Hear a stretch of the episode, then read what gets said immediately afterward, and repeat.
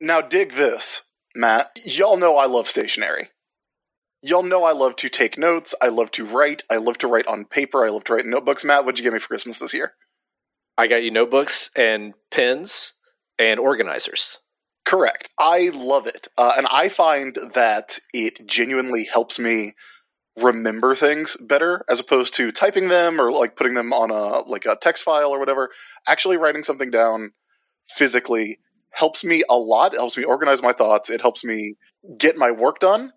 And ever since I got my new uh, iPad and I got the Apple Pencil with it, I have been doing that on there, and that's great.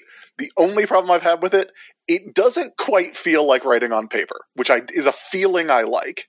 We have the solution to that problem. That's right. Paperlike. as I mentioned at the top of the show, it's a screen protector for your iPad. It uses a proprietary technology called nanodots. With those nanodots, you feel the natural resistance of paper on your iPad screen. It is a paper like feeling on your iPad. So if you're drawing, if you're taking notes, if you're using your iPad like you would a notebook, here's the way for it to really feel natural. And Chris, I know you love that. You you have an iPad, you got a Paperlike, and I'm sure it's it feels just right for you. It does. It feels great to use. Also, Matt, you know I'm very particular about paper. I have yes. specific brands of notebooks that I will and will not use, and Paperlike feels good on the iPad. Uh, they also make accessories for the pencil to make the pencil a little more comfortable to hold. They make uh, accessories to help you clean the iPad as well. They've got it all. The ability to handwrite notes in a digital form is great to begin with, but getting that extra tactile feeling that makes me happy while I do it, that gives me that little dopamine, that little serotonin burst that I like to have, is fantastic. The latest version of the Paperlike is manufactured in Switzerland using high quality plastic foils designed for maximum picture clarity. You're not going to lose any of the definition of your iPad screen if you put a Paperlike on there. And these foils are developed exclusively for Paperlike products. It also always comes in a set of two, so you have a spare. Look, we know a lot of artists listen to this show. If you're an artist and you're looking for a way to make drawing on your iPad feel a little bit better, this is how you do it. So, to pick up your Paperlike, head over to paperlike.com slash Ajax, click Buy Paperlike, and select your iPad size. From now, right now, until the end of January, Paperlike is also including their Digital Pro Planner bundle at no extra cost for every order placed through the Paperlike store. Plus, shipping is completely free. So if you're ready to do more with your iPad, head over to paperlike.com slash Ajax to get started. Klytus, I'm bored. What plaything can you offer me today?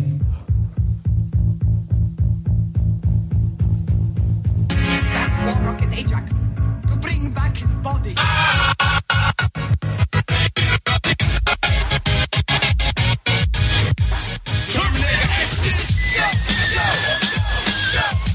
Hello, everybody, and welcome to War Rocket Ajax. This is the internet's most explosive comic book and pop culture podcast, and we are your hosts. My name is Chris Sims. With me, as always, is Matt Wilson. Matt, how are you? Chris, I'm okay. Just now, before we started recording, I had to tell you that the air fryer I bought that you, you tried to kill me. That you tried to murder me. I did not say that. I did not insinuate that? Anyone listening to this? You wrote that comic and then you tried to make it come true. Is that what you everyone, mean? Everyone listening to this who has any kind of legal standing, judges, attorneys, law enforcement, I've not mm-hmm. done any such thing. I bought Chris an air fryer like two Christmases ago. Matt installed a time bomb in my home. and it's been recalled. One of several air fryers I bought for family and friends that I now have to tell them has been recalled. So, so what you're saying is, is this is a this is a spree? Like you can't stop yourself from yes, this. I'm I'm I'm like the character Bruce Timm played in the episode of Batman the Animated Series, The Gray Ghost. Did Bruce Timm play that guy? Yeah. Wow, incredible, Matt. Don't don't try to to murder the people you do podcasts with, though. I did not I did not try to murder anyone. Uh-huh. This is this is slander. You will be hearing from my attorney. Okay, well, let me just ask you like a series of quick questions, and we can clear all this up.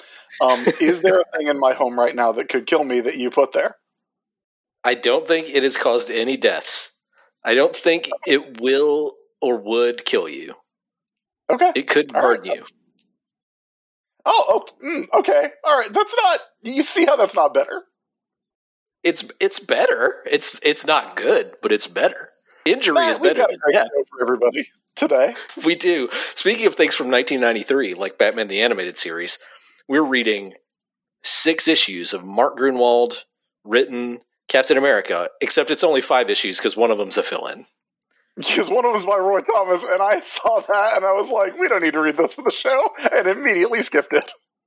Same. Sorry, Although it is a wild issue that is a World War II flashback with a lot of Franklin Delano Roosevelt in it. I'm sure it is. Uh, but we won't be discussing that issue, but we will be discussing five issues written by Mark Gruenwald of Captain America in our ongoing read of the Mark Gruenwald run of Captain America. So when we get to that part of the show, we'll be doing that. But before we get to that, Chris, we have business to take care of as we always do here at the top of the show. And our first bit of business is thanking our newest supporters on Patreon. That's right, Matt. Now these are the people who have gone all the way down to 625 Gimmick Street. And you know what's down there. You know what's down at 625 Gimmick Street. It would be right next door to the Scott Hall estate. To recap, this section of the lore 619 Gimmick Street, Booyaka Booyaka. That's where Rey Mysterio lives. Right. Next door to that, 620 Gimmick Street, that's where Kevin Nash lives. 621. 621 Gimmick Street, yes. 623 Gimmick Street, of course, next door to where Kevin Nash lives, that is uh, the estate of the late Scott Hall, RIP. Uh, and then, so you know what's next to that. I don't. What what is there? Well, you would think, you would think, based on that, like based on that trend, that it would be Sean Waltman's house. But it's not. That's at 123 Gimmick Street. oh, I thought it would be at 6 It, he's Six got to. Gimmick Street. He's still ta- he, he, he gets paid. Down at, six, Right. at SYXX Gimmick Street. It's it's uh, Shawn Michaels' house. Is it six twenty five? oh, okay. Okay. So we're getting all the That- members of the clique. Yeah, that area of Gimmick Street is is the clique neighborhood. Yeah, Yeah. that actually goes. that actually goes. There's there's an intersection there. Uh-huh. Uh, yeah, it's it's it's um, it's Sweet Boulevard is right there. Right. Too It sweet. actually, st- it, yeah, it starts right there. so right there at the corner, it's uh, it's it's Gimmick Street, and then it's two sweet, two sweet Boulevard. It's like 14 years, folks. 14 years we've been doing this. so, uh, Patreon. That's where you can go if you want. Uh, I can take it from here if you want, Chris. yeah, you can. You, go to the Patreon, help support the show, pay those gimmicks they keep sending the mail called bills. Matt, take it away. Here are our newest Patreon supporters. Uh, we only have one to read out on the show. It's James McEwen. Thank you, James. If you would like to be like James and help us out here on the show, you can do that by going to patreon.com slash warrocketajax and kicking in as little as a dollar a month to make sure that we do this show weekly, that we do every story ever monthly, that we do comics catch up monthly, and that we do movie fighters and snack situation on alternating months. All of those shows are made possible by your support on Patreon. And it is soon to be Wake Up, Wake Up, Wake Up the first of the month. So that's a time when a lot of people hop on to the Patreon. Uh, it might be a good time for you to do that. As a patron, you get every single one of those shows I listed a moment ago completely ad free. You get your own personalized feed for ad free shows. And if you're at the level for bonus audio, all the bonus audio that we produce and put up on Patreon, sometimes that's stuff that we record special just for Patreon supporters. Sometimes it's outtakes from the show that I cut out because the show runs long. And so I give those bits of show to just the Patreon backers. You can also get line stepping privileges for our segments, including Thursday Night Raw and Every Story Ever, the two that are going on right now, and also physical rewards. I believe we have a t shirt design for 2023.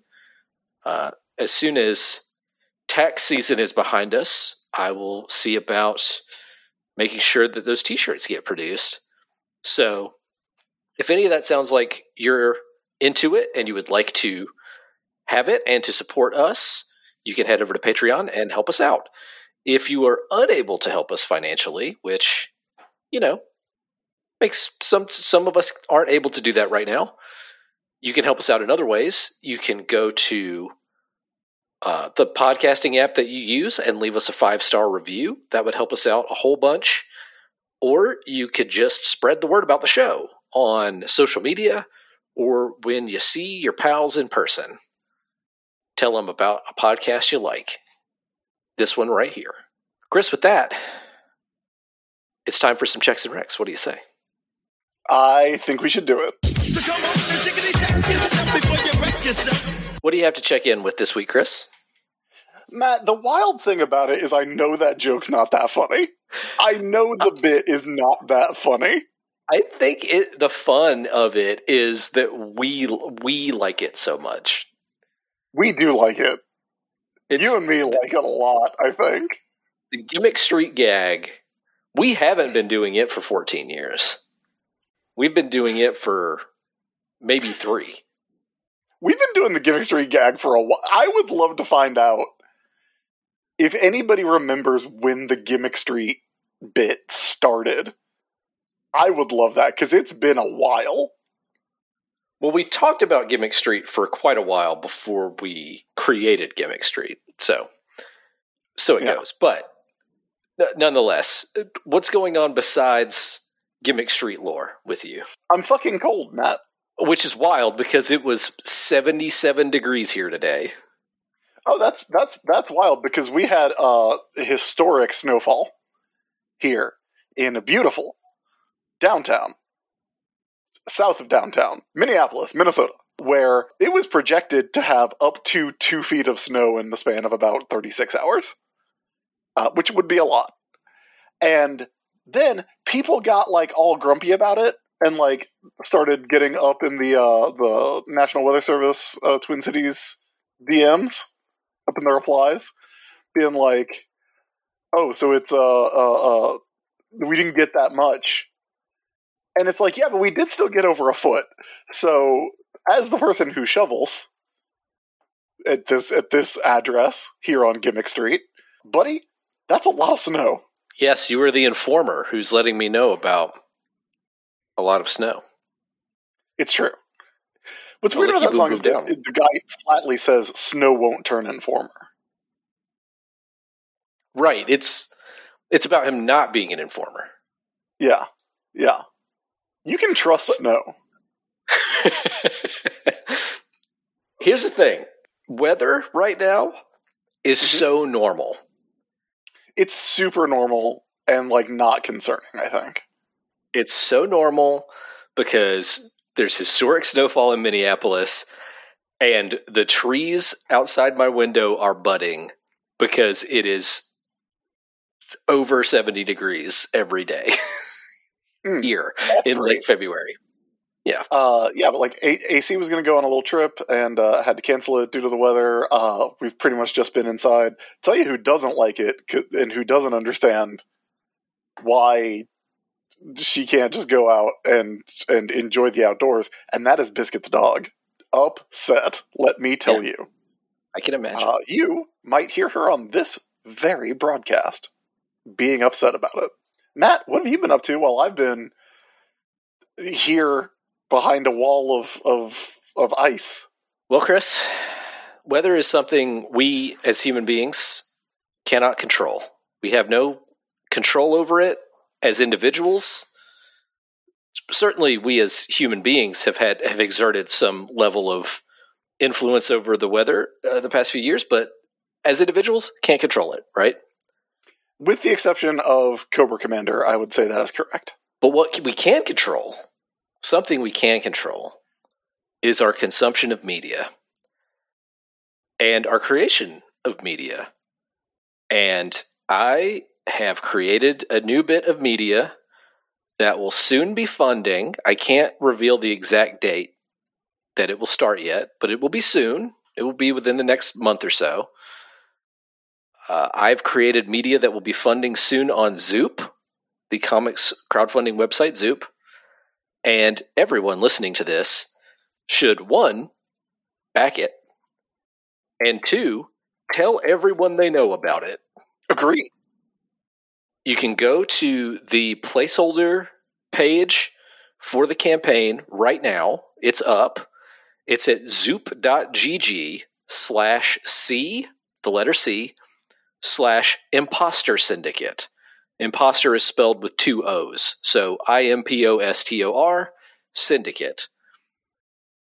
What is there right now is a box where you can enter your email address to get notified when the campaign launches, a quick description of what Imposter Syndicate is about, and a video in which I tell you what it's about. And you can see some preview art drawn by the incredible artist Rodrigo Vargas, who I cannot believe is not a comics art superstar yet. In- in- incredible. Absolutely incredible, Rodrigo. Just like mind blowing every time I see uh, his stuff. Yeah, I am so lucky to have Rodrigo doing the art on this book. Uh, so, what we're funding, what we're going to be funding, is the first two issues. This is the book I've been talking about for years and years now. You may recall an episode where Chris and I were at a con. We recorded it in the hotel room, and it was like us at the lowest we've ever been on this show. It was a grim time, buddy. and I was talking about how I, there's one comics project I've wanted to do forever, and I decided on that episode that I was going to make it happen. It has that was like five years ago. It has taken me this long to try to bring this to life. I've brought this to every publisher I could think of. I've tried everything I can to make this happen. This is a comic I've been wanting to make for no joke, 20 years. I know exactly how long it's been because this started as an epic pitch and epic happened in 2003 like that episode that issue of marvel that described how you could submit to epic came out in 2003 hmm this is the book i initially submitted as a epic pitch and then i reworked it into an independent comic and i've been trying to get it made ever since. It's what i've always thought was a great idea for a comic and thankfully no one has made this exact idea in that 20 years since. It is if a supervillain dies or retires which seems like it would happen to them all the time how do they find a replacement and in this book they find actors who are down on their luck who are hard up for work and they hire them as the replacements for the supervillains because there are people who have a financial interest in keeping the fight between supervillains and superheroes going indefinitely. So that's what's getting funded on Zoop. I will certainly let everybody know once the campaign starts.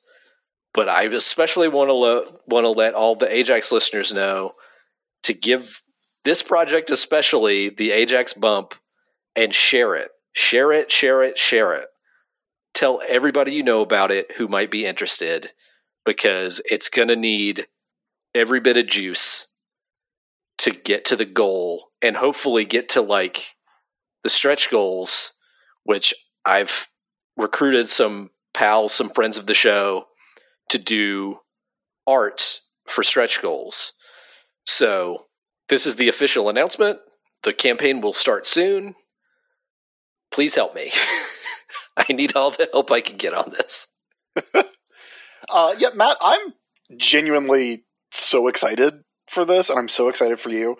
I, you and I have talked about this uh, project before, and I've always thought it is an incredible idea. It's one of those that that I I heard you you talk about, and I was like, "Fuck, that is." I I was mad that I hadn't thought about it.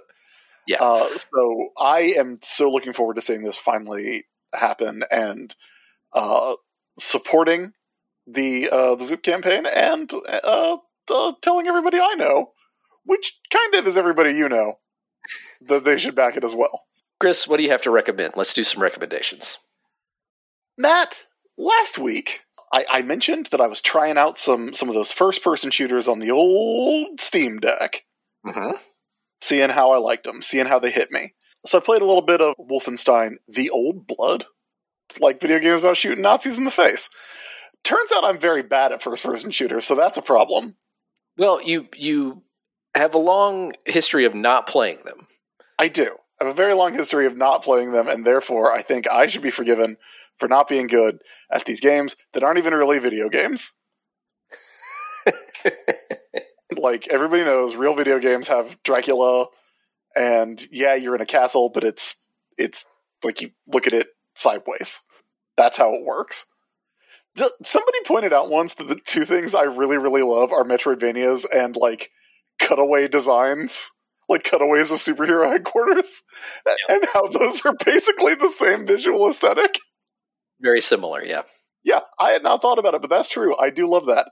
Um, but I will say this: I purchased some of these uh, Bethesda uh, first-person shooter games on a, a website that I'm not going to give the name of because it's it's uh they don't they don't sponsor. They could, but one of the things they they told me at that website was like, hey, if you give us like two dollars, we'll give you like two mystery games. And I was like, well, I'm going to spend two dollars on bad video games like, that's inevitable. So yeah, let's let's drop two bucks and see what we got. And one of the games that I got uh, is is called Wayward Souls: Curse of Shadows, and it is a really really fun little roguelike that has a uh, like like sort of the Zelda uh, setup of it, like that kind of top down view that you play as different characters, and each one has their own storyline. Each one has their own different abilities, and it's a fun little game.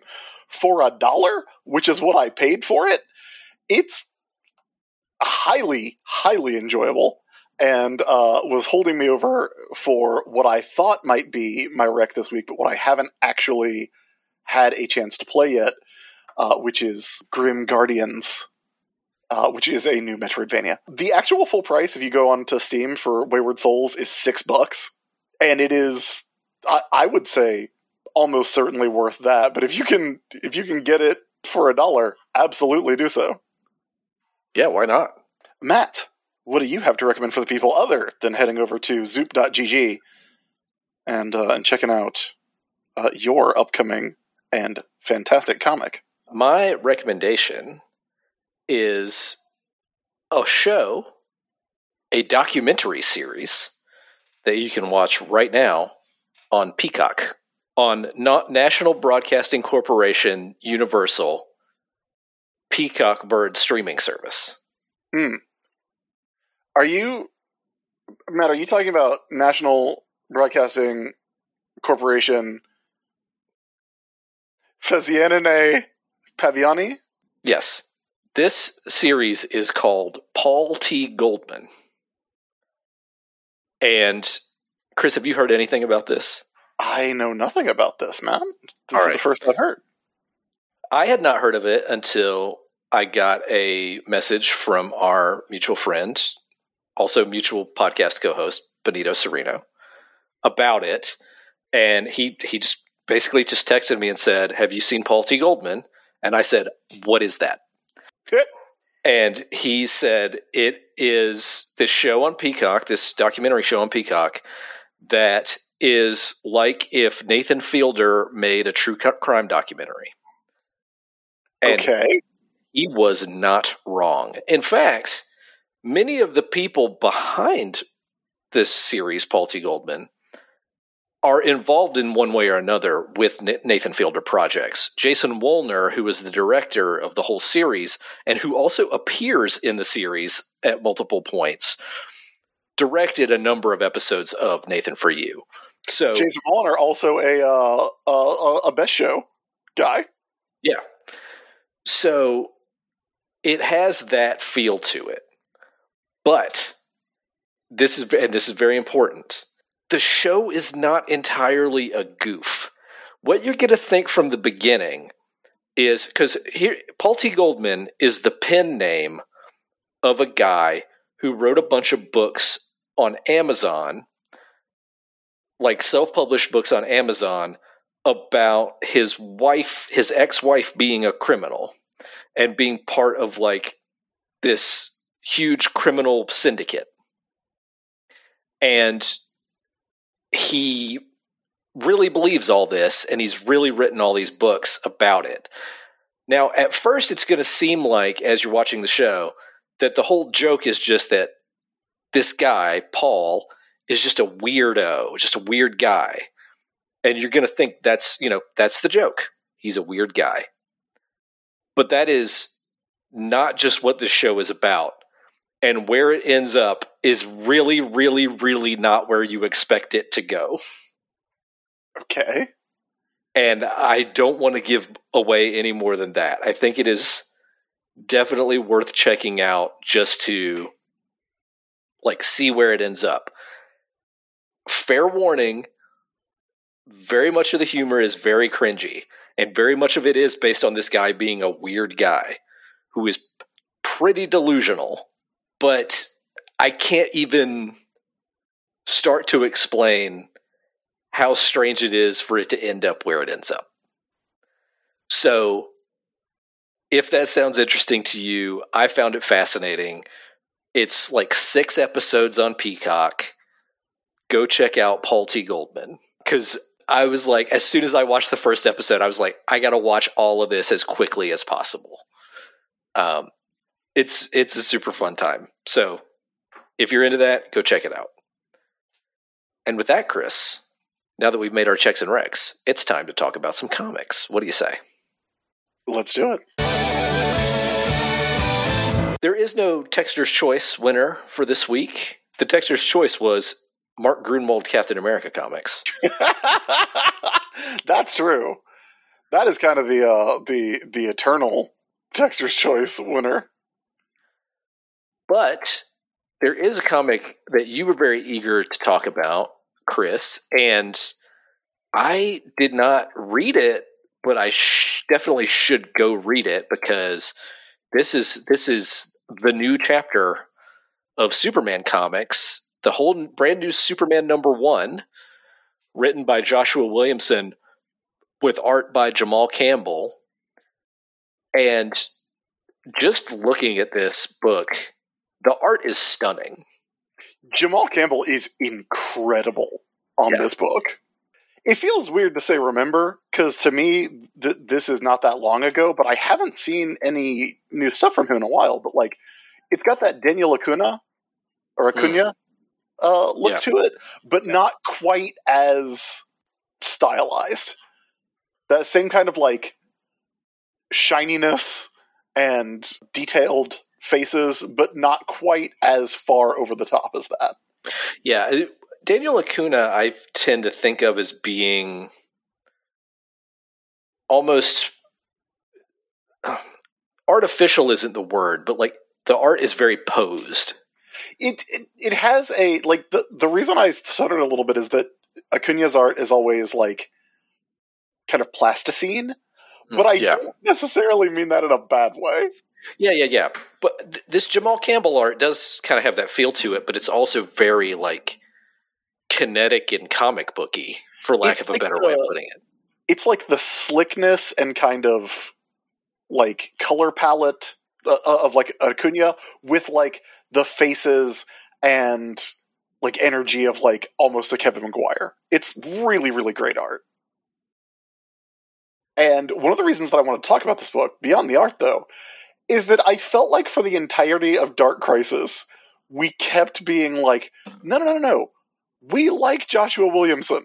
We think Joshua Williamson's a good writer. And kept feeling the need to qualify that.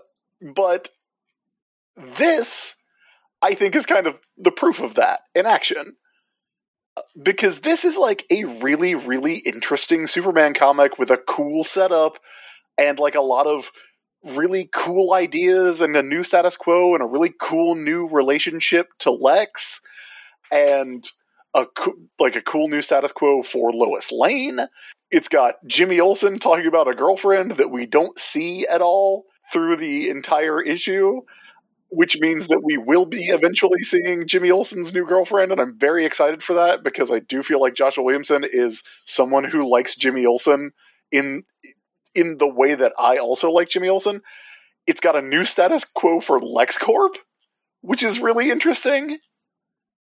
And just a lot of really cool stuff going on that doesn't do anything with Superman that I don't think should be done. Like Superman part of the setup and part of the the reason that this book immediately grabbed me from the first few pages is that we start off with Superman fighting Livewire and there's a voice that keeps telling him how he could kill her instantly. And you know like hey if you ignore the bystanders you could just focus on her. Like you know use your ice breath break her arm. Like it, it would be very easy for you to take this out but you're wasting time and what you find out is that's just Lex Luthor talking out loud because he knows Superman is always listening for his voice. It's really good. It's a really Yeah. good. I I really need to read this. I I'm fascinated just by the the title logo treatment alone, Yeah. which is a slightly modified classic Superman logo. Yeah. Uh, so yeah, I I definitely gotta catch up on on this this book. I'll, I'll read it asap. I want to point at this book, and part of it is frustration, and part of it is me going, no, no, no, see? We really do.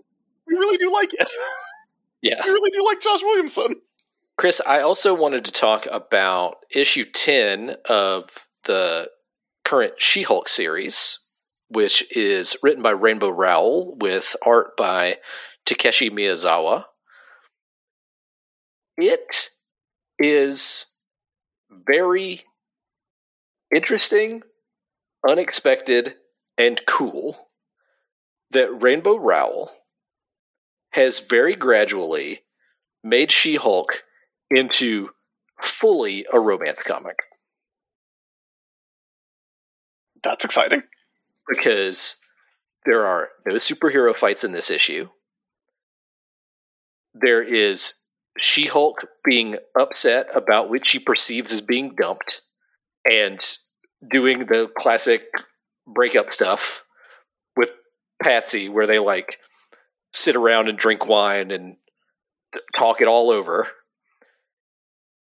She does go and argue a court case. she uh her client is a doombot. And it's pretty fantastic. And then uh by the end of it the person that she thinks dumped her jack of hearts returns. And she talks about how she wants to make jack of hearts a whole bunch of like frozen food like hot pockets and uh pizza rolls and it's just so charming. It it feels like we are in a period of superhero comics where even like mainstream superhero titles are sort of like post superhero or at least post traditional superhero action where you can intersect different genres with superhero stuff and really make it work. And She Hulk as a romance title under Rainbow Rowell is just really good.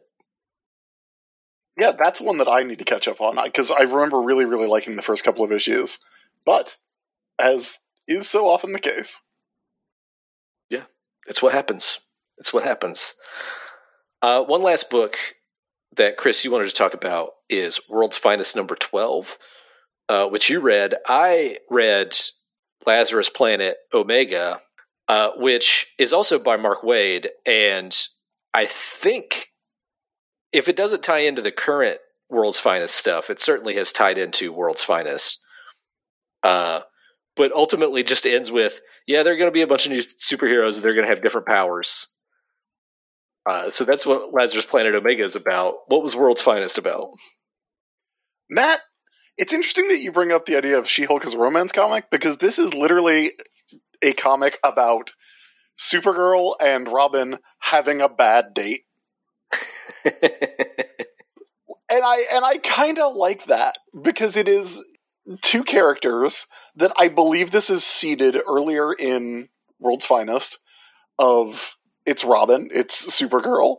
They are attractive people of a similar age. Yeah, it's it's in the first arc that they have like this sort of like romantic history with each other. Yeah. They go on a date and it's bad because like from Jump Street it's bad because Supergirl gets there in civilian clothes and Robin is there in his full costume. And then it goes downhill from there. And it goes downhill in a way that is very believable for the two of them. Like Robin is like too much of a showman and likes the spotlight too much.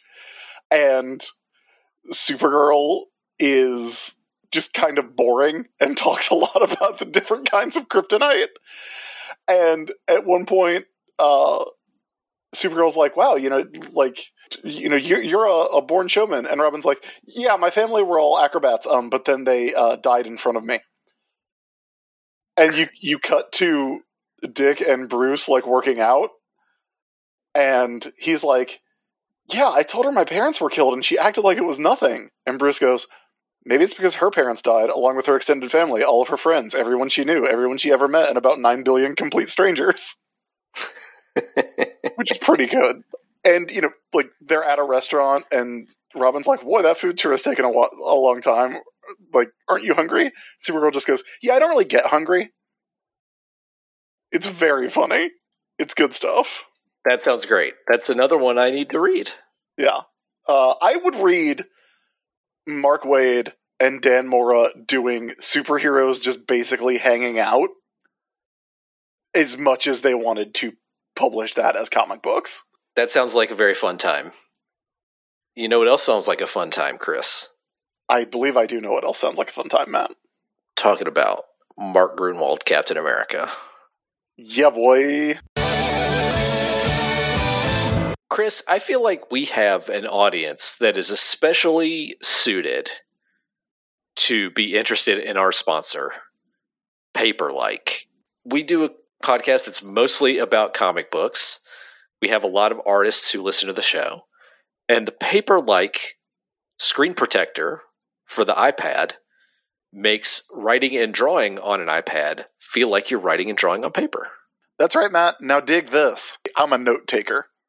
I'm a notebook guy. I'm a stationary guy, a pen guy. But ever since I got the new iPad with the Apple Pencil, I've loved taking notes on it. The only thing that stops me is that it doesn't feel like writing on paper, which I love. I love that feeling. It, it's one of the reasons that I take notes so much and write down on paper. But with Paperlike, I get that feeling with the convenience, the editability, everything that I love about taking notes on the iPad with the Apple Pencil.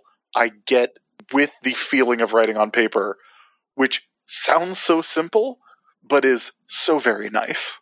And if you're wondering how Paperlike makes it feel like that, they have this technology. It's a proprietary technology called nanodots. And that creates the natural resistance of paper while you're writing on your iPad screen. It's pretty amazing.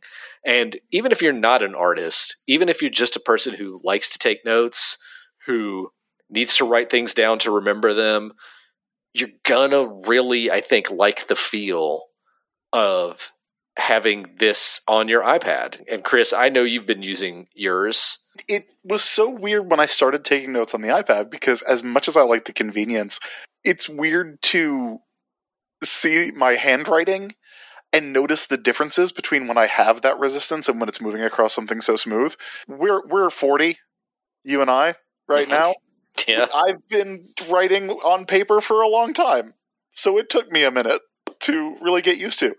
With paper like though, I get to just have that same feeling that feels so familiar, feels so comfortable. But I get to erase when I write a letter that looks weird, which I do in paper notebooks all the time. I can never get my B to look right. You know? My my B always looks weird. What like I get it right one out of 7 times with paper like i get the feeling of writing on paper but i get to go back and fix it if i don't like the way that b looks and that's nice that's important to me i know i sound like i'm obsessing but that's the kind of product this is if you are the person who obsesses over the feeling of writing on paper like i do then th- you will love it The latest iteration of Paperlike is manufactured in Switzerland using high quality plastic foils that are designed for maximum picture clarity. They're not going to obscure the image on your iPad. And every Paperlike comes in a set of two. So if you need to replace it, or if you have two iPads, you will have two Paperlikes to put on your screen. Here's what you need to do. To pick up your Paperlike, head over to paperlike.com slash ajax click buy paperlike and select your ipad size if you're ready to do more with your ipad head over to paperlike.com slash ajax to get started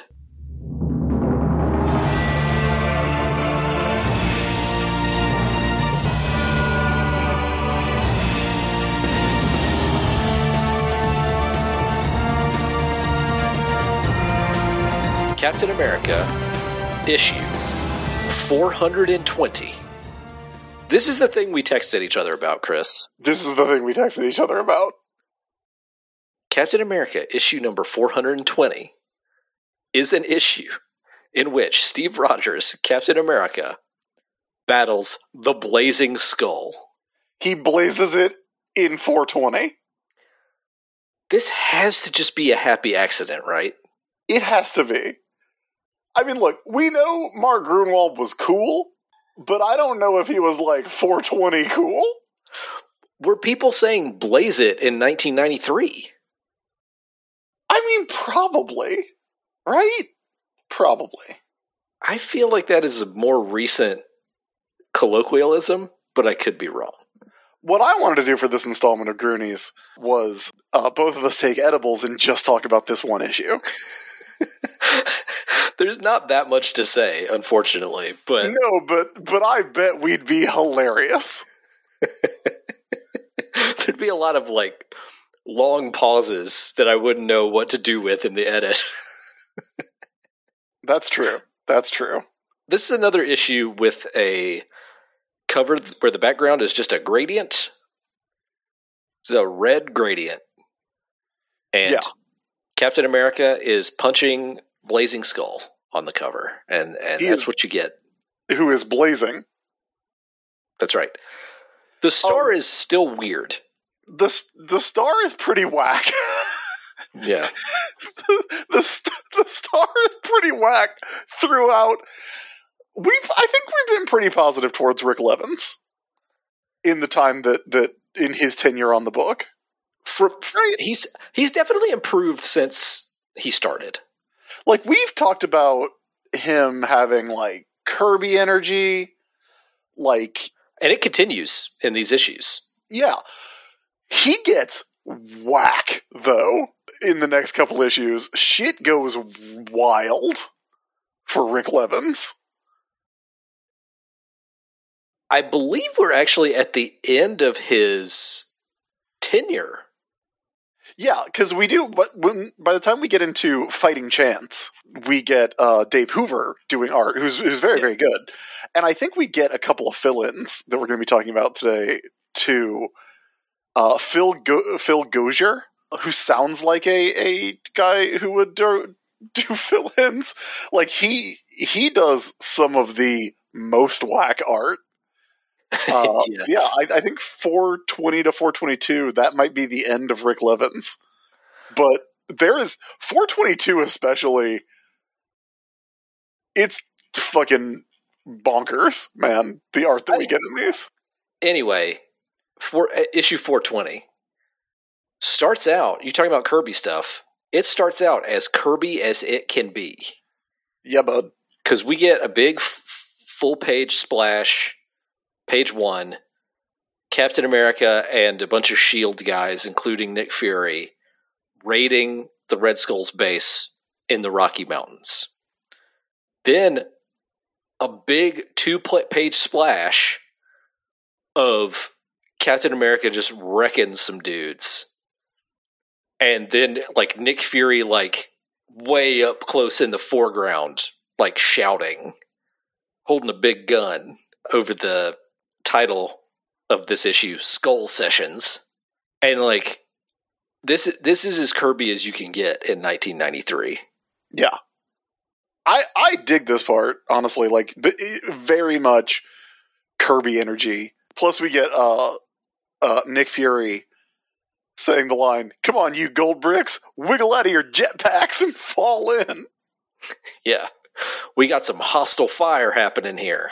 The next several pages are just the raid on the Red Skull's compound, which includes Captain America running into the compound and saying, Better get inside before Nick and crew open up and decorate my back with friendly fire. that is maybe, not maybe these are not the guys you should be trusting, Cap. Yeah, that is not a good level of trust, Cap. But Nick Fury and the the Shield dudes just shoot a bunch of Red Skull soldiers like on panel. They just get shot up. Yeah. It's not quite like when um, uh, John Walker killed all those guys. Yeah. But it's not, not, not quite that. uh, so Cap rushes into the compound. He finds something that looks like the Red Skull sitting in front of a big monitor bank, like villains did at this time. But it's just a dummy with a Red Skull mask on. And it's like it's like the mask off the backs of, back of a cereal box. It's got a little string on the back. Mhm. and uh, it's got a sign on the dummy has a sign on it that says always one step ahead of you and uh, then it explodes and nope red skull's not here quasar shows up for like two pages for no good reason. Quasar shows up to remind you that you could also be reading Quasar, also written by Mark Gruenwald right now. yeah i guess that's it. Cap's like well i lost red skull. Nick do you have any leads on him? And nick's like well there's this one guy called the blazing skull who might be working for him. So cap goes and finds the blazing skull in los angeles california Lipstick City. where blazing skull is fighting digger remember digger You might from from the Shrouds. What are who are they? They're the, the- Night Watch, the night shift they're called the Night Shift. Yeah. That's right, because he calls them the Shifties. Digger appeared much earlier in this run. And Yeah, it's looked been a minute since that story with the Shroud in it. Yeah, and it he looked nothing like this. he look he just looks like Mr. Hyde in this. Yeah, he's got like one big fucked up eye. Yeah. Mark Mark Gruenwald. Matt, I'm going to say this, and you're going to agree with me, and you'll know what I mean.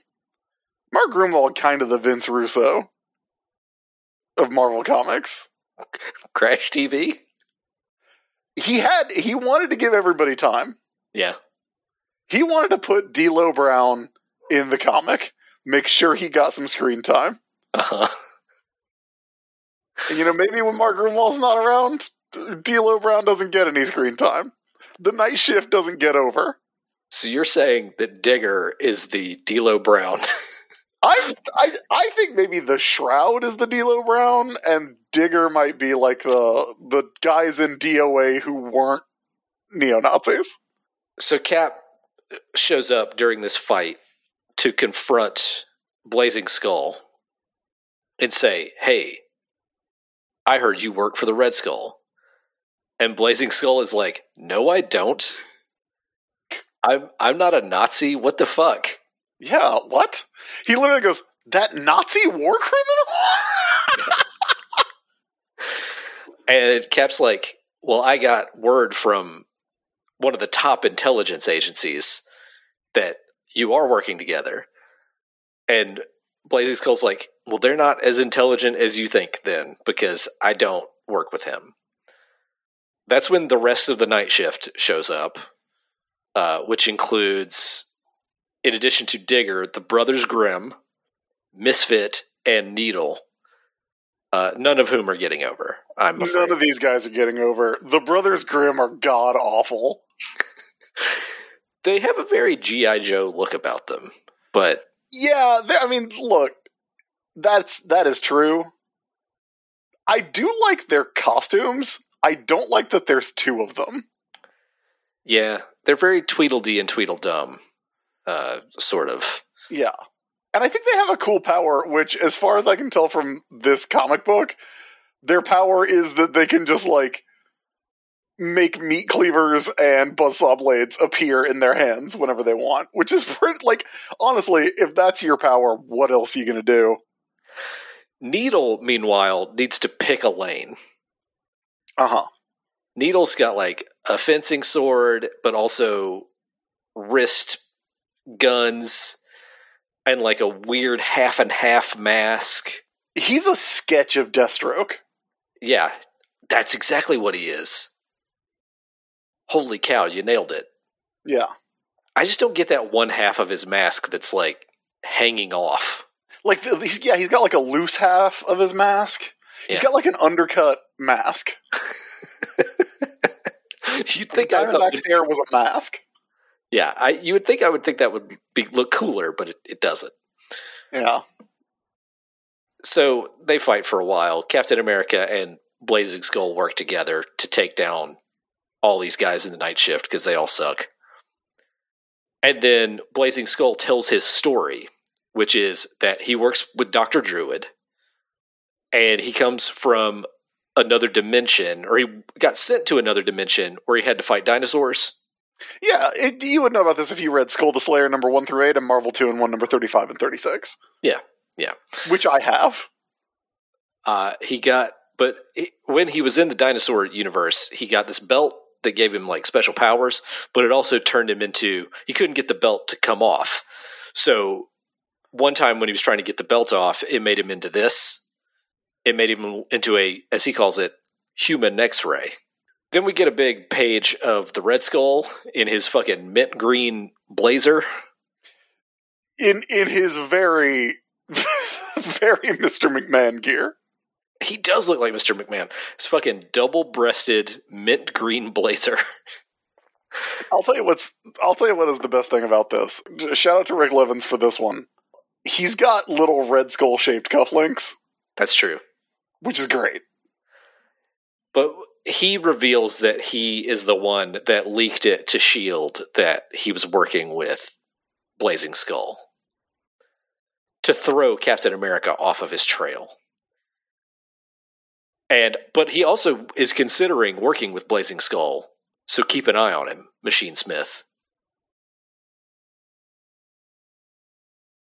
Then there's some bullshit that happens at the end of this with Nomad. Yeah, uh, we're gonna get a crossover with Nomad coming up. Uh, we do get. I'll, I'll tell you what. I do not want to read any issues of Nomad, and I did not read any issues of Nomad. Nor did I. But I'll tell you this: at the end of the letter column, we get a little next issue blurb that says, "Next, Nomad goes nuts, and Cap must go wild to stop him." and that did kind of make me want to read it. I feel like this is the influence of editor Mike Rockwitz. Like Mike Rockwitz really, if if anybody's the Vince Russo bringing the Crash TV, it's Mike Rockwitz. Could be. Uh, Captain America number four hundred twenty one. Good, good gravy. This cover has a background. I mean, it does, but only like like like a quarter of the cover has a background. Yeah, the bottom third Yeah, has a wall. But, you know, the top is a ceiling. That's fine. Uh, but it's got Captain America charging toward Nomad, who is shooting at Captain America with a shotgun, as the slug sits in the background on a gigantic beanbag chair. And uh, the blurb on the cover is versus Nomad for the life of the slug. So this one starts out buck fucking wild. yeah. If you if you missed that last issue of uh, Nomad by by the Team Supreme of uh, Fabian Nicieza and I don't know who was drawn who was drawn Nomad. I mean, I can Yeah. look it up. I can look up who drew Nom- Nomad number 19. Fabian Nicieza and Bill Wiley, which oh, and Greg Adams. Uh, Greg Adams, who I know IRL because he used to work uh, live in Columbia. Mhm. and uh, he l- let me ink some rubble in an issue of Extreme X Men once. That was really fun. Uh, and Scott Koblish, who I worked with on, uh, Yes. on X Men '92, did this. And I will say this: it looks like a comic from a completely different decade than Captain America. That Nomad issue. That issue of Nomad. Yeah, with the Michael Golden cover. Yeah. Uh, but we didn't read that. We didn't read that issue. We just skipped ahead to this Captain America issue that starts with Captain America with his fucked up star confronting Nomad, who has a giant Nazi armband on, which is jarring. Yeah, it's pretty wild. So what we will discover over the course of this issue is that this this issue is kind of told out of order. So we start with Captain America and Nomad fighting with Slug in the room.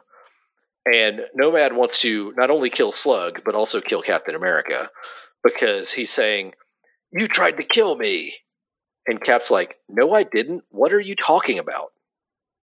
So then we flash back to Captain America going to Orlando, where he discovers that Dr. Faustus has set up in this like sanitarium where he's keeping Nomad prisoner. And so Cap's trying to free Nomad from Dr. Faustus, but Nomad's not there because Dr. Faustus has sent Nomad to Miami, where the Slug's mansion is. So then Captain America has to hoof it all the way to Miami to try to find Nomad. And we will find that Nomad has been brainwashed by Dr. Faustus into not only thinking that Steve Rogers is actually the Captain America of the 1950s, the bad cap. Yeah. The grand director, but also that his father, Nomad's father, was a Nazi. So he should be a Nazi. Like, there's literally a story beat in here where Cap's like, look, I'm not the Cap of the 1950s. That was a different Captain America. I didn't try to kill you.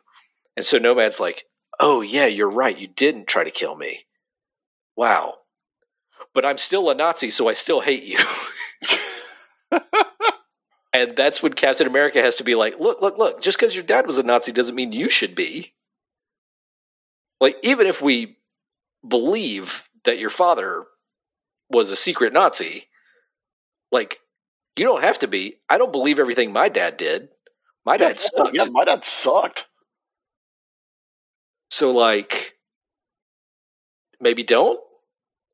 Like, maybe don't. Uh, but it doesn't work, so they have to do more in the next issue of Nomad, which we didn't read. Yeah. Uh, but Slug tries to get away, and uh, gets he's got like this floating platform thing, and Yeah, we gets talked about Slug before the last time he showed up, which was also Yeah. a fucking nomad story. uh He's not. I mean, look, hey, he's never going to get over. But also, like, he, he's not great. His He's- whole deal is that he's just like a very, very obese man. yeah. He, in fact, he refers him to himself as my obesity in this issue. like he doesn't say my body or my being. He says my obesity. Anyway, Nomad's pals shoot down Slug, and he like falls into some water, and that's that's it for Slug. But we're not going to finish this story with Nomad because we didn't read the issues of Nomad. Yeah.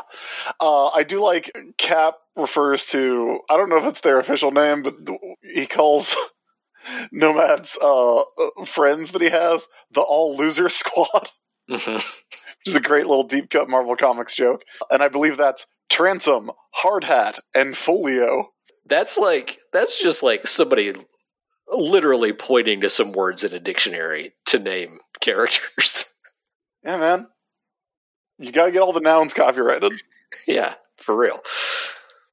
Uh, Captain America number 422 is not the issue with the weird art.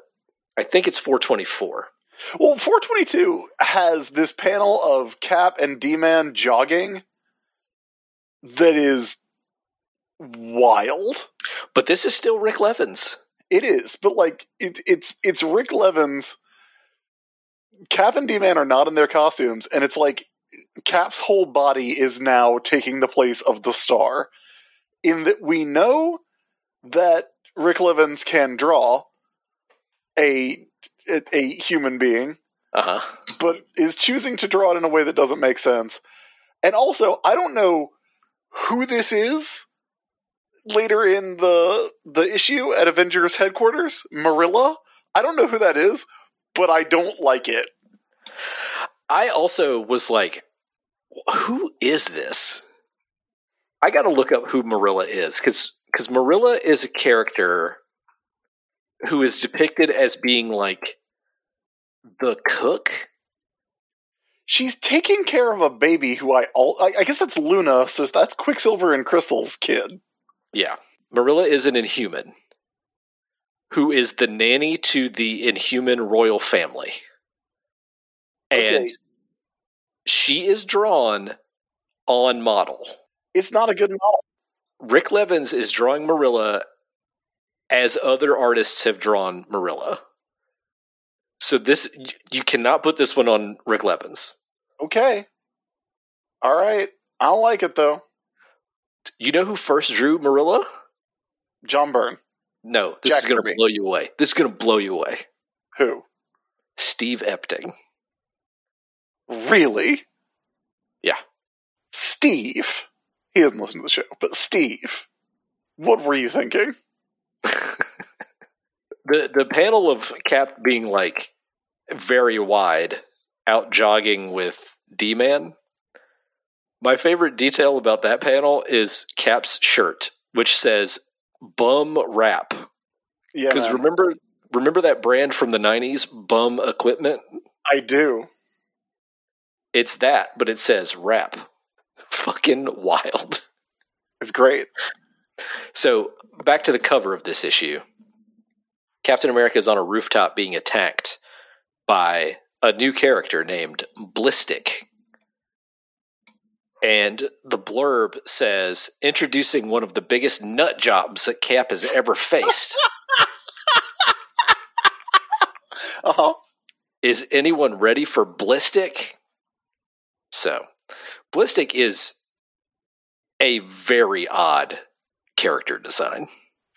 Yeah, bl- Blistik. B L I S T I K. Mhm. Not ballistic, which No. the name of the issue is going ballistic.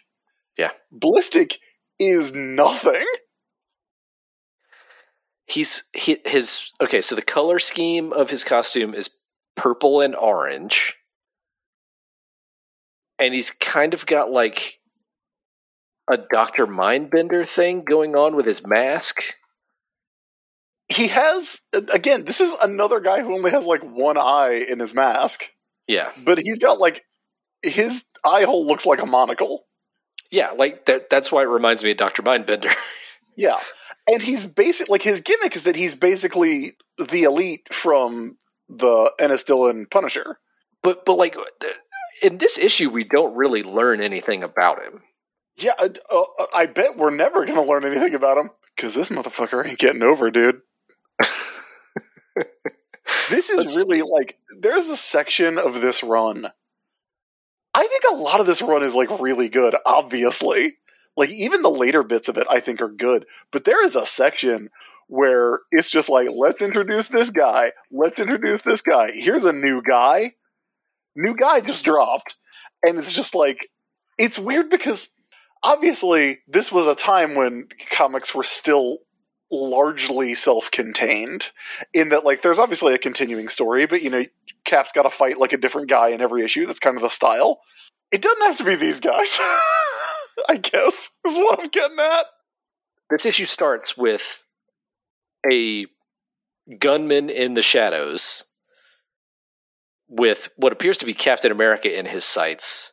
It's actually two gunmen in the shadows.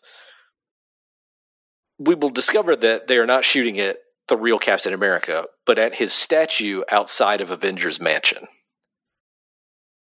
Because they want to send a signal to Captain America of, you know, we're coming for you. So Cap gets a call as he's out in Central Park jogging with D Man. d-man who looks like he's power walking i've never seen anyone drawn to look more like they are power walking than dennis the demolition man dunphy in this scene Yeah, they both look like they're power walking there. they do but he's really got the he- he's got that olympic race walking hip motion going on Yeah. Uh, so Cap gets a call from Peggy Carter that's like, hey, somebody shot up your statue at Avengers Mansion. You might want to come check it out. And Cap's like, D Man, I got to go. And D Man's like, you're always leaving. And Cap's like, I'll make it up to you. I'll call you. Then we get a panel of him running through Central Park to get to Avengers Mansion and being annoyed at kids listening to Whoop There It Is on their boomboxes. Hmm. Could those kids play those radios any louder?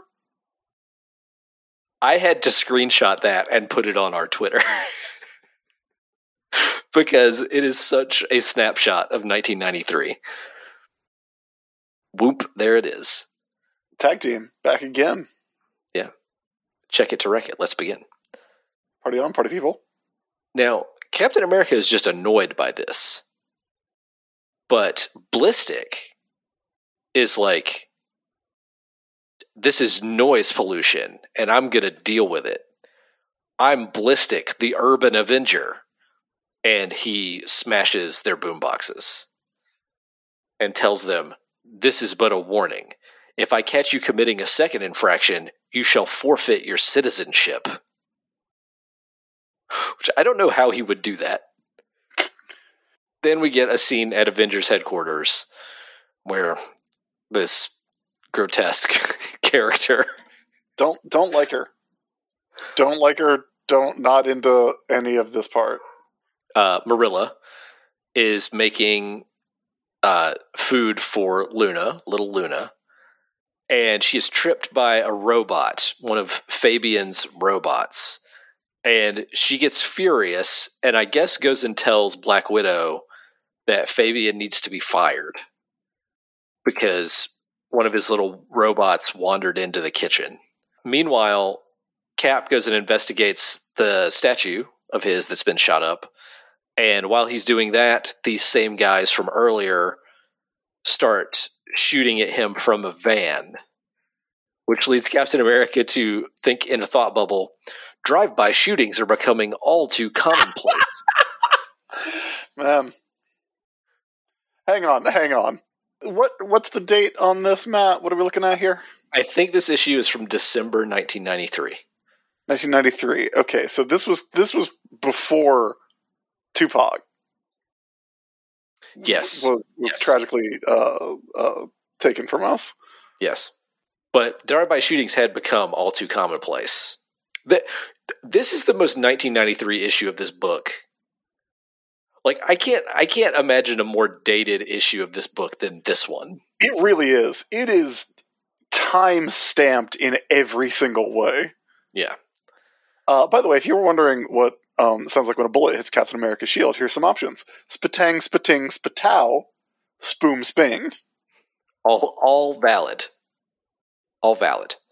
Uh, I also like that when Cap starts to chase down this van on foot, he says, "Not good enough. It's speeding away from me. Of all times for traffic to be light, gotta pour it on. Max it out." Which is very good. It's very very good. That's that's how Captain America psychs, psychs himself up. He says, "Max out." Uh, so he calls a cab and tells the cab to follow the van. The van is speeding away and hits a pedestrian. Although it's not clear if the pedestrian is actually hit, but it's they come very close. Yeah, he looks like John Byrne. He does. Uh, which leads Blistik to show up and blast inside the van and set it on fire. So Cap has to actually get these guys who were tr- just trying to kill him out of the van and save their lives. So we never really find out who these guys are. They're just Well- like two guys who want to kill Captain America. Despite the burns, I recognize this fellow. He was one of the gunmen working for Doctor Faustus. Yeah, that's He that's must it. have been assigned to whack me. they're they're nobody. These guys. Yeah. Uh, but Moonhunter Lo- local Shows- talent, enhancement talent. Yeah, Moonhunter shows up on a sky cycle like after everything's done, and Cap like explains to him what happened. Then we get a scene of Fabian who's really upset because he, Marilla got so mad at him. So he writes Captain America a note and leaves Avengers Man- Mansion. Cap comes back to Avengers Mansion, finds Black Widow. Black Black Widow's like, "Hey, you got to do something about Fabian." And Cap's like, I'll talk to him in the morning. I got too much going on. Then we cut to Wakanda General Hospital, where Diamondback has finally woken up from her comatose state that she's been in. And the second she awakens, she grabs the nurse by the collar and says, Where am I? How did I get here? it's badass. It is. Like the expression on her face is like she is just ready to wreck somebody. Yeah. Love Diamondback. I like how she grabs this nurse because she's she's at Wakanda General Hospital. Yeah. Uh, and and the nurse says, "You were brought here by Captain America," and she goes, "Where is he?" And the nurse goes, "America." I think that would make sense, right? Uh, so Diamondback starts to get her memory back about how she wrecked the Sky Cycle, however many issues ago.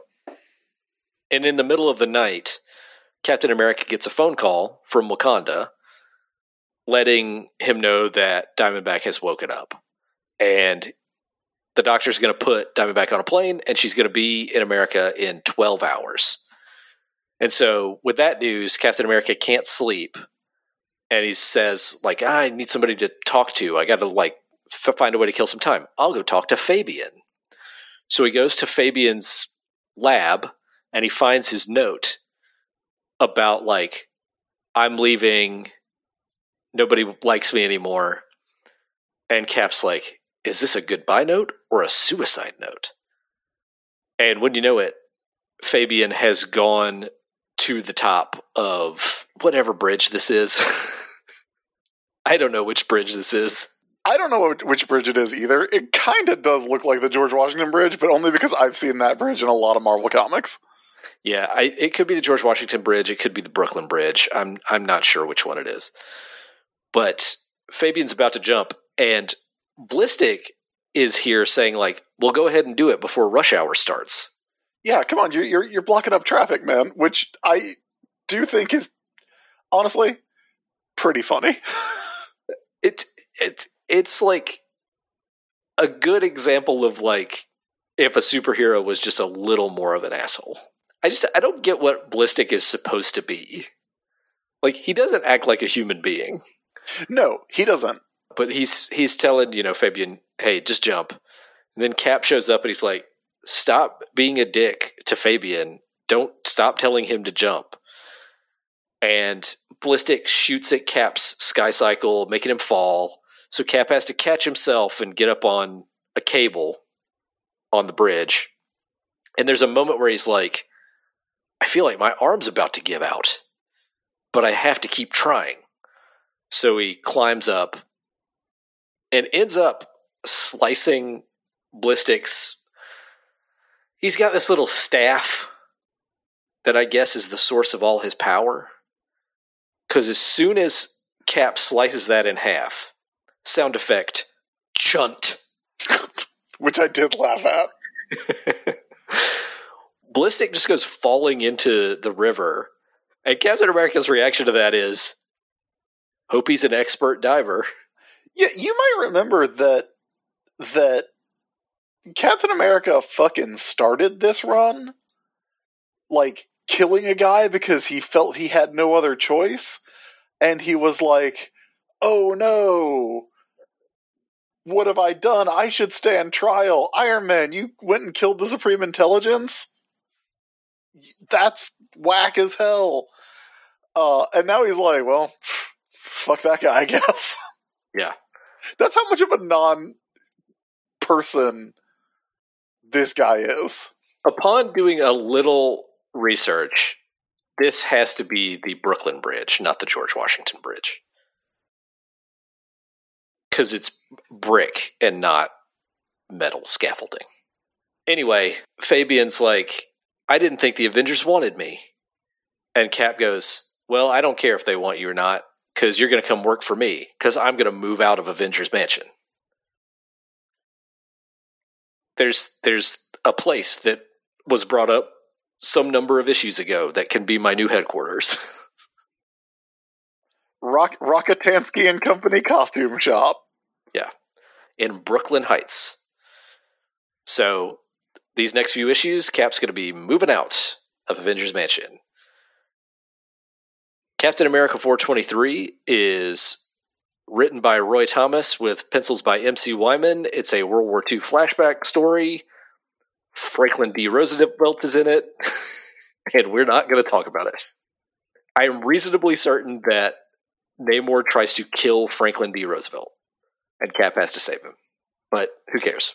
It's Yeah. it's not a Gruenwald. This ain't this ain't this ain't Roy of I don't know what's I, I don't have a good one like Groonies. Th- This ain't Thomas's English muffins. Yeah, all right, yeah, okay. Thomas's American pie. It's these are Groonies. Captain America number 424. Instantly different art style on the cover. Where Captain America is fighting some guys on the left and Sidewinder is in uh, not quite silhouette, but monochrome on the right in the background. And uh, the cover blurb is sneak up, sneak attack by the Sidewinder. The art in this issue is, as you mentioned, Chris, by Phil Gosier. And you know what I was thinking the whole time I was reading this? Because I don't hate this art. I really don't. But it feels like not art from the regular Captain America book. It feels like the art from the Captain America Adventures animated series tie in book for an animated series that didn't really exist. yeah, like I don't hate the way he draws a lot of things. Like, but there is like a certain over exaggerated cartooniness to everything. He has some really like Diamondback looks really cool in a bunch of panels. She's got these diamond earrings that her are her little like diamond throwing stars Yeah, that again feel like something you would see in the design of a cartoon of the era, you know? Like if there was a Captain America early 90s cartoon like the Spider Man cartoon and the Fantastic Four cartoon and the Iron Man cartoon. I feel like this is kind of what it would look like. Yeah, very much so. I think that like you nailed it. D- People look so weird that like when Sidewinder shows up in costume, I don't think that's what Sidewinder looks like. it's like his cartoon design. It's like his cartoon design. It's it really is what so much of this looks like. It like it's not bad. It's just such a shift. It's a I'll- real big shift. I'll tell you the weirdest thing that Paul Gosier draws in here.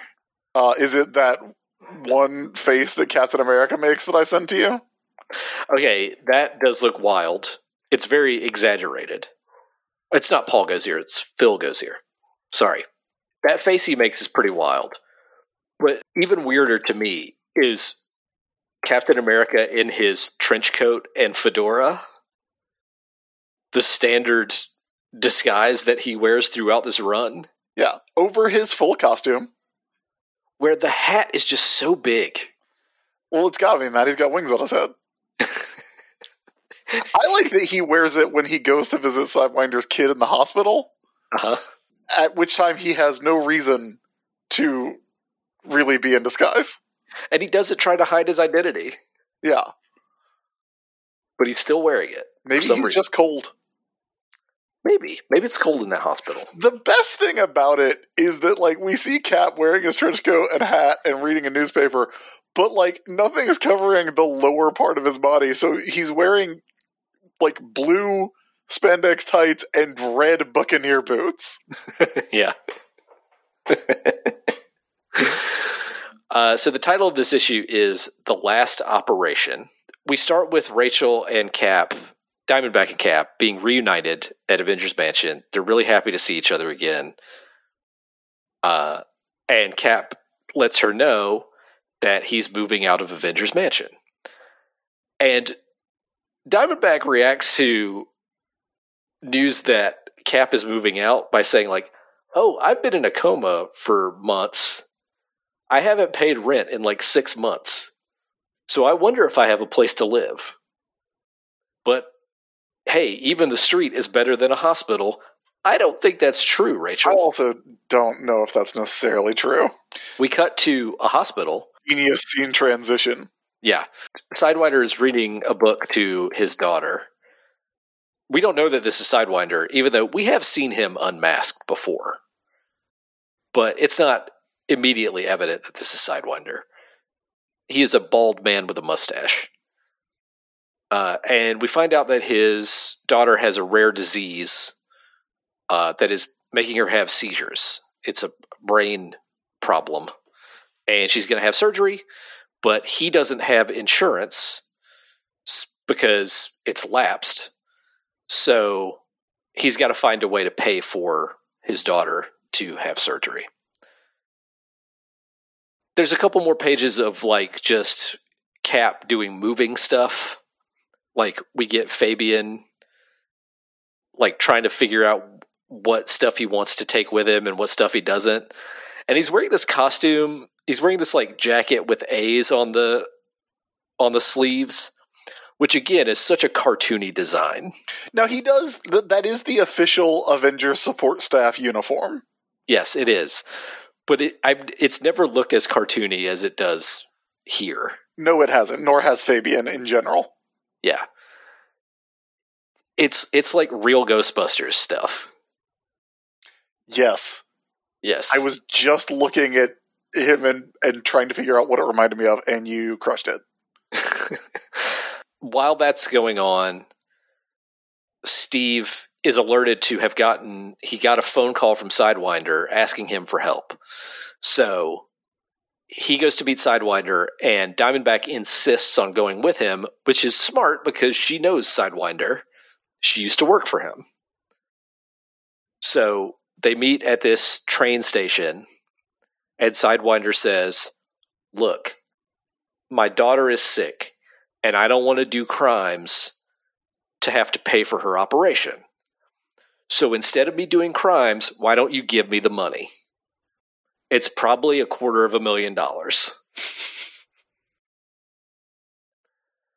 And Cap's like, I can't just give you a quarter of a million dollars. I didn't even know you had a daughter.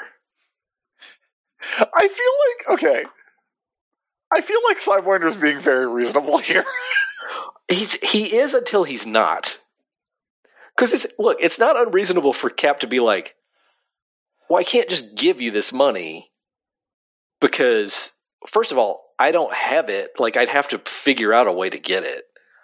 And Oh, two, okay, okay, that would be a concern if Captain America at the end of the issue didn't go, "Yeah, I can get him a quarter million dollars. That's no problem." yeah, but also it's like Sidewinder is a known criminal, and he doesn't know anything about his personal life. So, how is Cap to know that this isn't just a story, like a setup, to steal money from him? So, uh, to interrogate it a little isn't unreasonable either. Yeah, but I mean, I don't know. I'm pretty much on Sidewinder's side because his insurance doesn't cover this life saving treatment for his daughter. Now, yeah, so we talked about how dated that one issue was. This is this is timeless. Timeless. The American Well, healthcare the one system, thing that you sent me. Yeah, the American healthcare system not working. Except for you uh, sending me the panel where Sidewinder talks about Hillary's national health care program. Yeah. Sidewinder was too hopeful. Sidewinder was like, "We just got to keep voting, and things will change." Yeah, and that doesn't work. So you know what? Sidewinder fucking takes it to the streets, and I'm on his side. So he, as soon as Captain America's like, "I need more information," Sidewinder flips out and uh, leaves and goes and does a crime. But he does steal money from other criminals at first, uh, and we get a little bit more of Cap and Rachel. And Cap's trying to get information out of Diamondback, where it's like, "Can you tell me about Sidewinder's family?"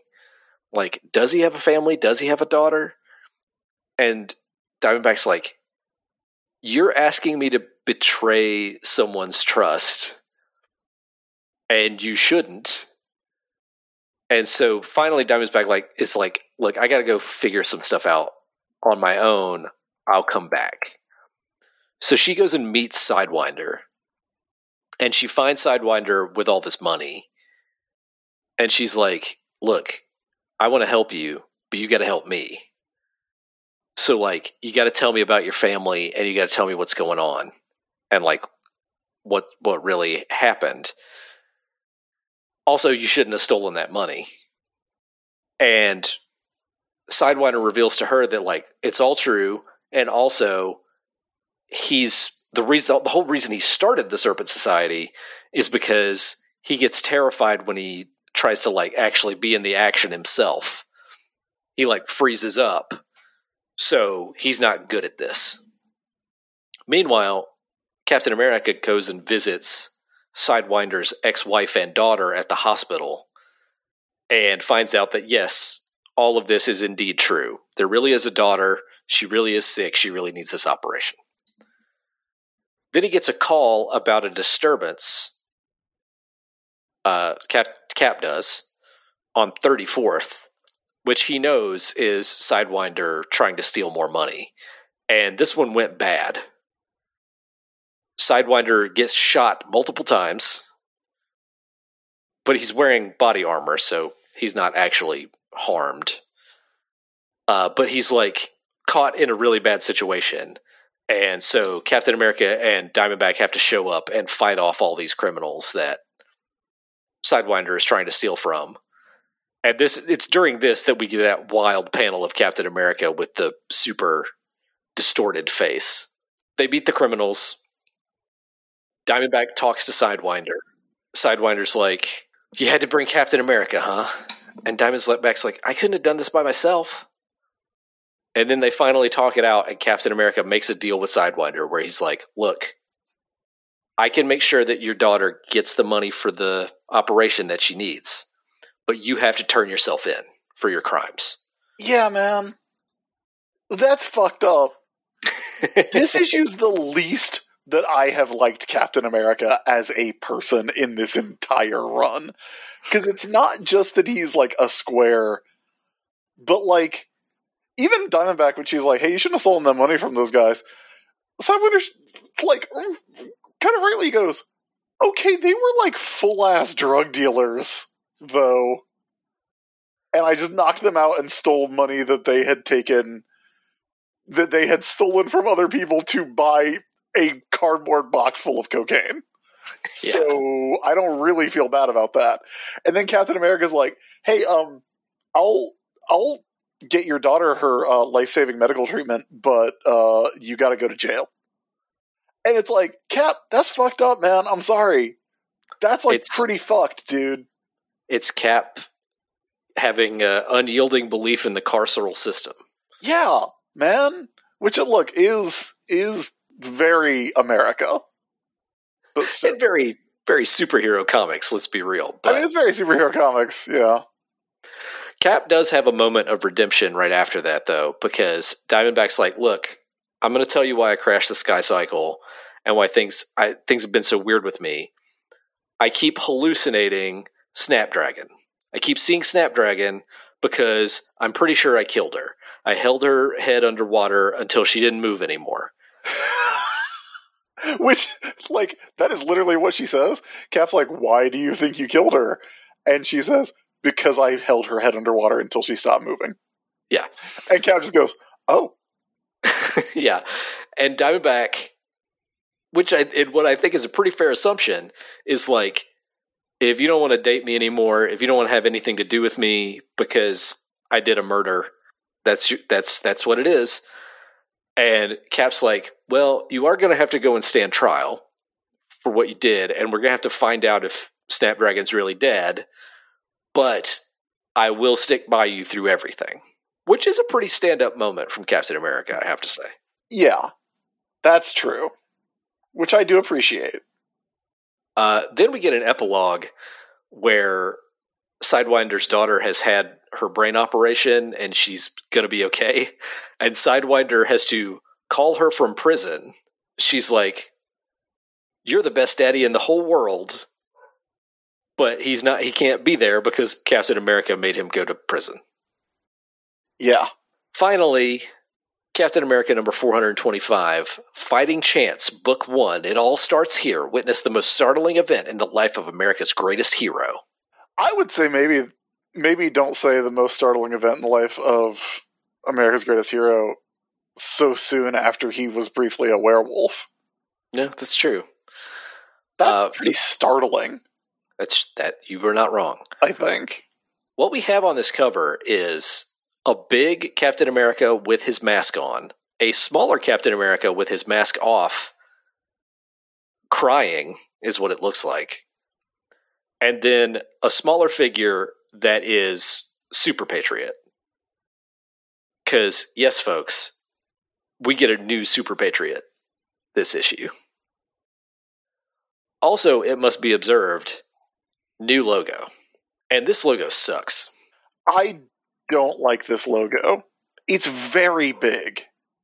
It's it takes very up big. a lot of real estate, and I hate the oval behind it on this particular cover. It's blocky. It's it's not colorful. I I do not like this logo. This is the logo that will continue through the end of the run, and I do not like it. It's it's bad. It's bad news. Very, it's very mid '90s. Yeah. So we kick things off with a shadowy figure whose identity is not revealed in this issue. Uh, will be eventually, but not revealed yet. Uh, going to meet with the Tinkerer and to let the Tinkerer know hey, I want to take down Captain America. I have a personal crusade against Captain America. And the Tinkerer gives this person a shield. Well, I guess it is revealed that they're Super Patriot, but their identity, who they are under the mask, is not revealed. Yeah. So this is the new Super Patriot uh, who has a shield from the Tinkerer. Dave Hoover it has now joined up as the, the new penciler on the book. Honestly, not a huge divergence from Rik Levins. No, I feel not, not as as stylized as Levins, but again, a thing that's interesting about this book is that it has never looked like a '90s comic Until pretty recently. Yeah. until pretty recently. But like, it, like even this issue, like Dave Hoover still looks like kind of a late '80s Marvel artist. You know, like everybody's got weird legs. Everybody's just a little bit bow-legged. Uh-huh. Everybody's got a little little touch of the hip dysplasia, like like my poor dog does. it's it's interesting. I mean, I think that's part of the reason why this and some other books got Heroes Reborn because I think there was a sense that they were kind of behind the times. Yeah, I mean, like Iron Man got Heroes Reborn because nobody liked Iron Man to the point where around the time that this was happening, they killed Iron Man and replaced him with a teenager. Yeah. and replaced him with a teenager. Yeah. Teen Tony. I did have to explain. Uh, I had the pleasure of explaining the crossing and Teen Tony to uh, our our buddy Annie Creighton hmm uh, in in my D and D game the other, the other day. That took about a half hour just to explain the crossing and why Tony Stark was a teenager, and then why Tony Stark was not a teenager anymore. Good stuff. Uh, so, new Super Patriot. Then we cut to Captain America in the middle of a training exercise, which we don't know at the beginning is a training exercise, but pretty quickly it'll become clear. And he's thinking about how he just has been a step behind recently. Like every once in a while, his muscles will just feel heavy and he's not feeling right. So he's asked his doctor to check into it for him. And wouldn't you know it, there is his doctor who gives him the, the news, who lays it on him, and says, Okay, look, the super soldier serum in your blood has started to deteriorate. There are some maladaptive effects. What's in your blood is breaking down. If you continue to go as hard as you've been going as Captain America in the next year or so, you will have total muscular paralysis. If you live like a normal person and just do normal, you know, exertion, you can live a normal life. But those are your only options. And Cap's like, damn, I don't want to do experimental treatments because I don't want to be a guinea pig again. And you can't tell anybody about this because I don't want to be an object of pity. Now, if you don't mind, I'd like to clean up my mess here. I mean, I mean, Cap, you know a lot of a lot of really smart people. And yet, his his way of dealing with this is to throw one of his training robots and go rog. Rog. He hates he hates it, man. He hates it. Fucking hates it. Uh, meanwhile, an imposter Captain America shows up at a bar and starts drinking and buys everybody's drinks. It's fucking bad Superman and Superman 3.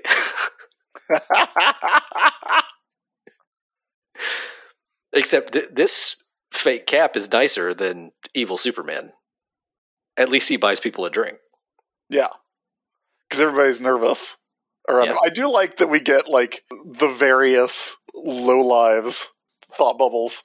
The guy's like, I'm wanted for parole violations. Better scram. and the other guy being like, costume crumbs up to something. It's pretty fun.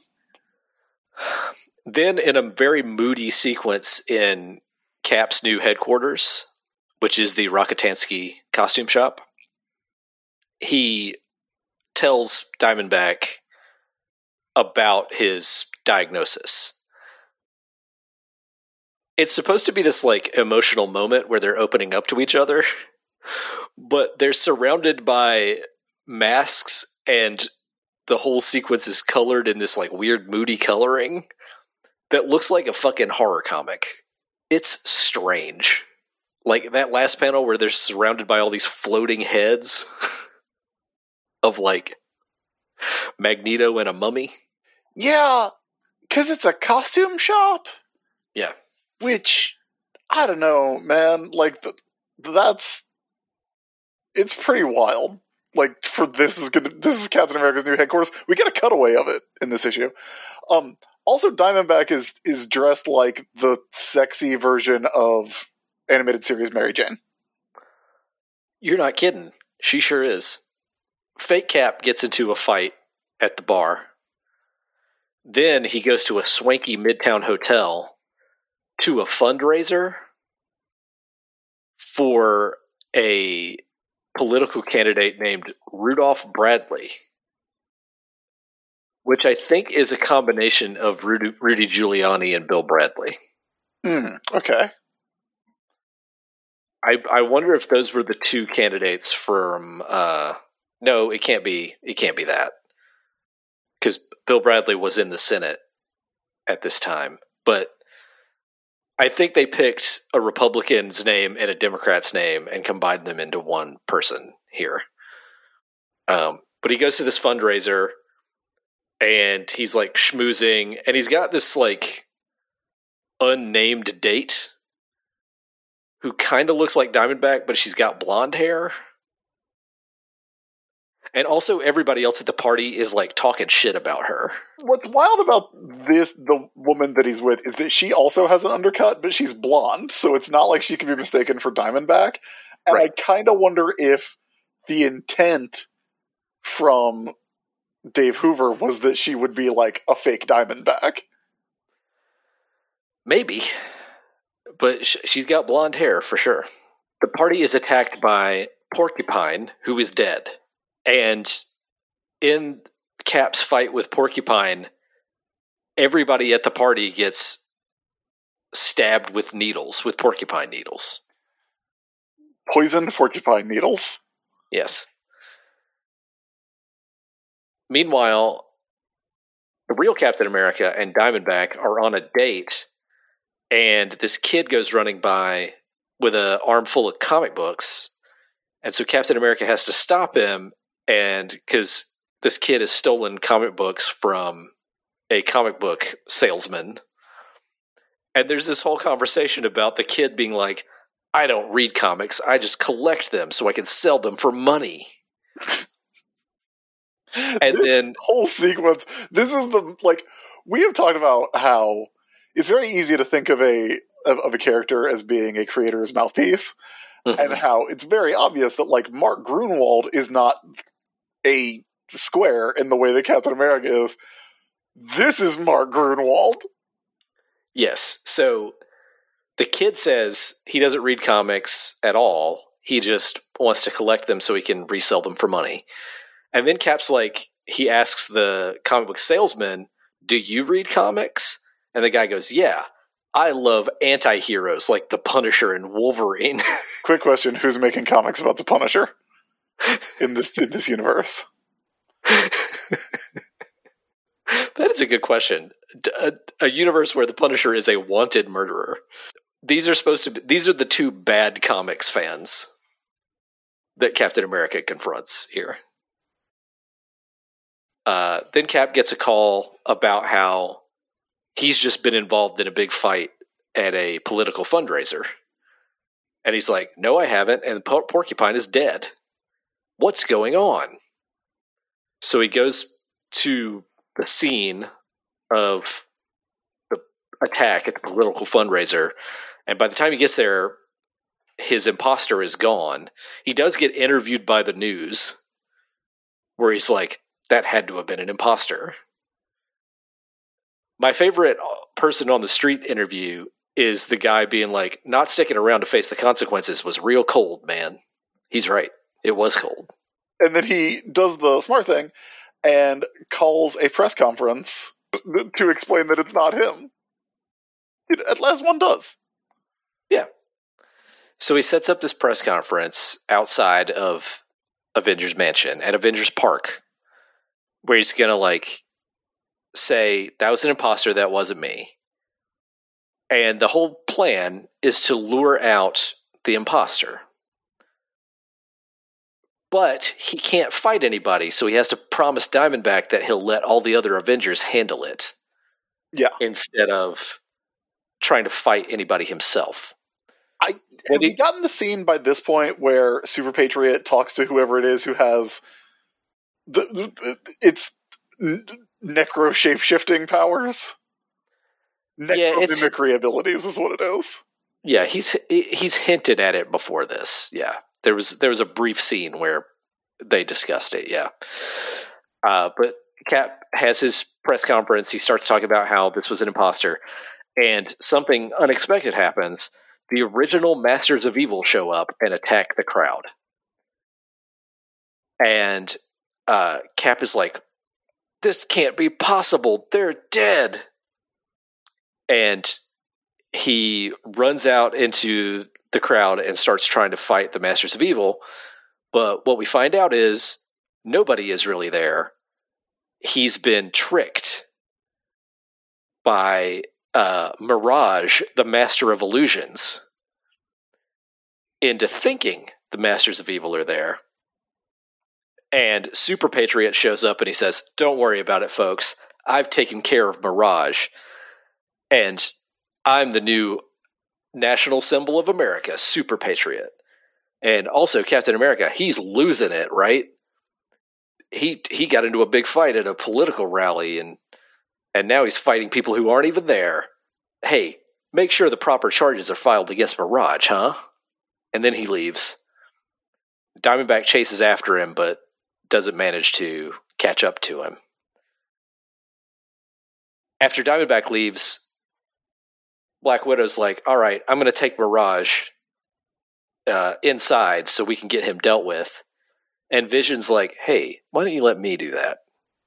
Because I'm not a person, I'm not a human being, and uh, I won't be mesmerized by his powers. And Black Widow's like, fuck you. I can do it, and you can't stop me. But then almost immediately, Black Widow is like, Yeah, he mesmerized me and I had to let him go. I don't know what happened. So they check the security tape and this person wasn't Mirage at all. They have turned themselves into the Purple Man. And Captain America pieces all this together and he's like, This is someone who can use the powers and appearance of dead criminals.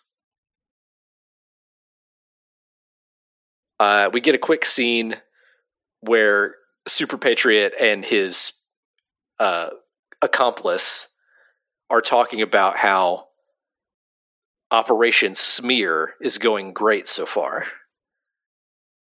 And Captain America sits and talks to Diamondback about how the harder and faster I fight, the faster I lose everything. And uh, and then that's where we leave it we'll, we'll get into more Operation Fighting Chance next time. Matt, that wasn't startling. I feel like this is the third time in this run that the Super Soldier Serum has gone bad on him. Well, he lost it and then he got it back, and now it's gone sour. Yeah. You know, so, he should probably do more meth. Because he's fine when he was doing that. Yeah, the meth really helped him out. So we'll we'll see where it goes we will see where it goes as we careen ever closer to the end of Mark Gruenwald's incredible run on Captain America. Matt, that's it for the show.